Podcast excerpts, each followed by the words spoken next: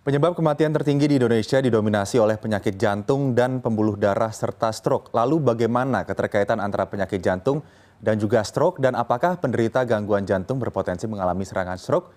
Kita akan membahasnya bersama dokter spesialis jantung dan pembuluh darah dari UNER dan RS Dr. Sutomo, Dr.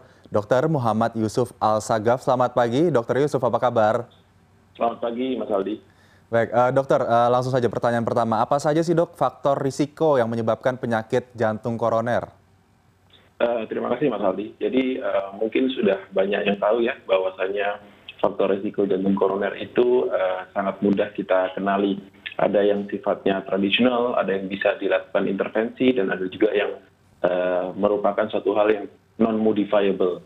Uh, contohnya adalah mereka yang punya hipertensi, diabetes, eh, merokok, kolesterol, eh, obesitas itu adalah faktor resiko. Namun demikian juga ada faktor eh, resiko yang tidak bisa kita intervensi termasuk usia kemudian genetik. Hmm, lalu terkait dengan penyakit stroke, dokter, apakah mereka yang memiliki riwayat penyakit jantung ini berpotensi besar terserang stroke? Ah, ini menarik. Ketika kita uh, berusaha mengkaitkan antara penyakit jantung dengan stroke, kita harus pahami bahwasanya stroke itu sendiri ada beberapa uh, macam, utamanya dibagi dua ya, stroke perdarahan dan juga uh, adanya suatu stroke uh, iskemik atau kurang lebih ada satu penyempitan atau uh, pembuluh darah yang mengalami penutupan. Uh, mereka yang mengalami stroke yang sifatnya iskemik uh, itu memiliki faktor resiko yang sama dengan penyakit jantung koroner so uh, kedekatan kita sangat uh, mirip faktor risikonya begitu mas oke sangat dekat ya faktor risiko mungkin salah satunya ya. adalah penyebabnya lifestyle yang tadi ya kurang baik sehingga mendorong penyakit jantung dan stroke tersebut. Nah, dokter apakah benar ritme jantung yang tidak teratur kemudian juga bisa mempengaruhi potensi terjadinya stroke? Nah, betul. Jadi hmm. stroke yang lain ini adalah uh, ketika jantung itu memiliki irama yang tidak teratur, Eh, mungkin uh, sejawat sering mendengar kalau uh, ada suatu atrial fibrilasi, suatu gangguan irama tersering yang kita jumpai, maka ada kecenderungan terbentuk suatu bekuan darah di jantung. Nah, bekuan darah ini tentu saja bisa kita nilai dan bisa kita cegah. Namun demikian juga memiliki resiko untuk lepas dari ruangan jantung. Ketika terlepas, maka tempat tersering uh, yang dituju adalah uh, aliran otak sehingga hmm. terjadilah stroke. Dok, ini menarik juga kita bahas soal kelainan ritme jantung atau atrial fibrilasi tadi yang dokter sempat sebutkan. Ini sebetulnya ya. hal yang bisa dicegah ataupun bisa dikontrol atau tidak sih dok? Ya, uh, terima kasih. Jadi sekali lagi uh, bisa diprevensi. Uh, tetapi ketika sudah terjadi, makanya umumnya seorang dokter bersama pasiennya memutuskan bersama karena preferensi penderita itu juga menentukan apakah iramanya kita kontrol supaya tidak terlalu cepat nadinya atau kita usahakan untuk ubah ke irama normal. Itu sebuah pilihan yang harus diputuskan bersama. Hmm, atrial fibrilasi atau kelainan ritme jantung ini sifatnya uh, karena faktor keturunan genetik atau juga karena ada faktor gaya hidup yang tidak sehat. Apa sebetulnya yang mendorong kelainan ritme jantung itu, dok? Uh, terima kasih Mas Aldi. Jadi uh, faktor resikonya kurang lebih uh, cukup banyak tetapi salah satu yang penting yang saya utarakan adalah faktor resiko AF adalah penyakit jantung koroner. Jadi faktor resiko jantung koroner itu secara otomatis juga menjadi faktor resiko terjadinya atrial fibrilasi.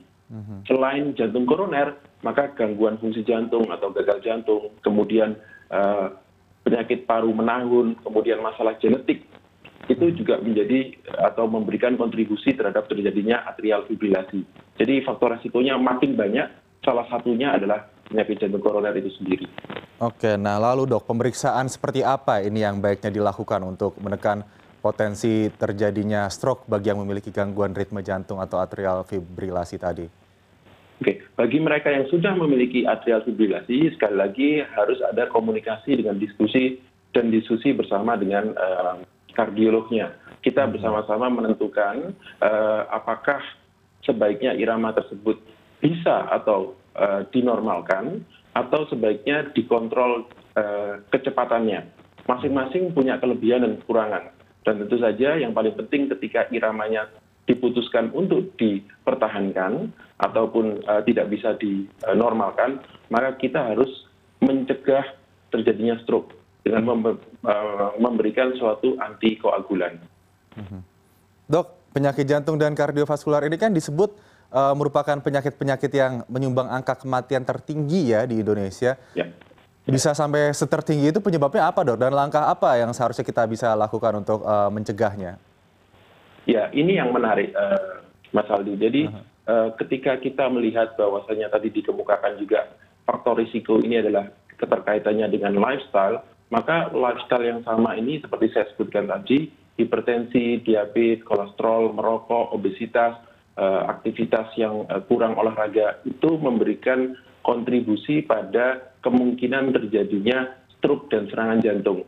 Menariknya adalah kalau kami ambil data dari WHO, 18 eh, juta orang yang maaf meninggal atau mortalitas pada tahun 2019 itu 85 persen penyebabnya adalah stroke dan eh, serangan jantung. Sekali lagi, kalau kita bisa memprevensi hipertensi, diabetes, kolesterol, dan uh, terjadinya serangan jantung atau stroke, saya yakin angka mortalitasnya akan menurun.